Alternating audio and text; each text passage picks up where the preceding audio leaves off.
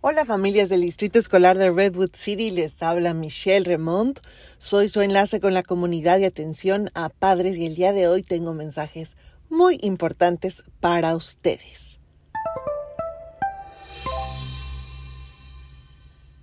Primero que nada, agradecerles que hayan asistido a las conferencias para establecer metas estudiantiles, pues fueron todo un éxito.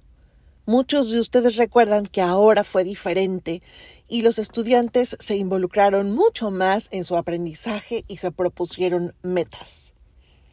Ya por estos días ustedes recibirán la boleta de calificaciones del primer trimestre, o sea, de los primeros tres meses de clases, y ahí podrán ver cómo va el estudiante con su meta.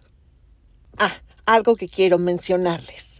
Las investigaciones nos dicen que los estudiantes se involucran y participan más en la escuela y se sienten mejor de su autoestima cuando los padres y maestros resaltamos lo que sí pueden hacer, lo que sí saben, lo que sí les sale bien.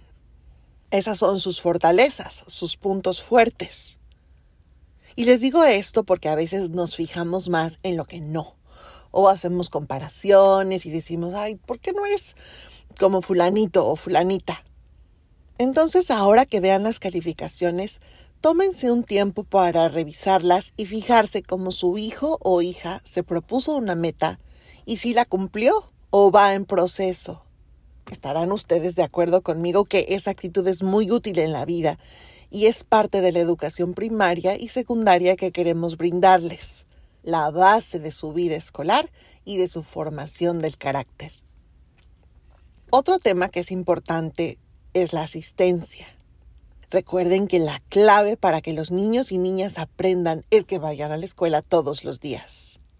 Esa perseverancia y esa constancia hacen maravillas en el cerebro de los estudiantes. Es normal, por supuesto, que con el frío los niños y niñas pues tengan más flojera de levantarse o que se enfríen si se bañan en la mañana. Así que aquí les doy varios tips que pueden servirle. 1. Nuestro Departamento de Salud y Bienestar ha respaldado el consejo de que usted puede bañar a sus niños y niñas en la tardecita o en la noche. No deje que se acuesten con el pelo mojado. Déjelo que se les seque al aire o con la secadora de cabello. Pero es preferible eso a que se bañen en la mañana y luego salgan al frío. 2. Recuerde que ningún niño o niña o adolescente tiene por qué dormirse junto a un teléfono celular. Póngalo a cargar en otro lado. Un estudiante que duerme junto a un celular o tableta, por supuesto, se va a poner a verlo. Es irresistible. Y obviamente al día siguiente no se va a querer levantar o va a tener sueño todo el día. 3. Platique con sus hijos e hijas acerca de cómo, en la vida adulta, uno tiene que ir a trabajar, haga frío o no, tenga flojera o no. El hábito de despertarse e ir a clases es parte de su educación. Y además, la escuela es obligatoria en los Estados Unidos, no es opcional.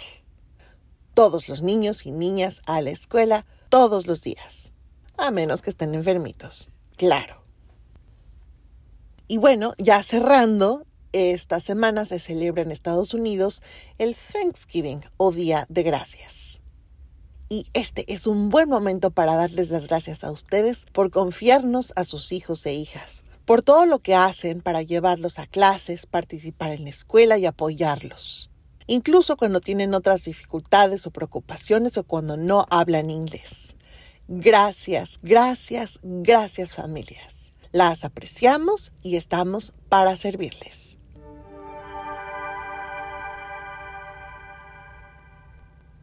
Me despido. Soy Michelle Remont, su enlace con la comunidad de atención a padres y esta es una producción del Departamento de Comunicación del Distrito Escolar de Redwood City. Gracias por escuchar.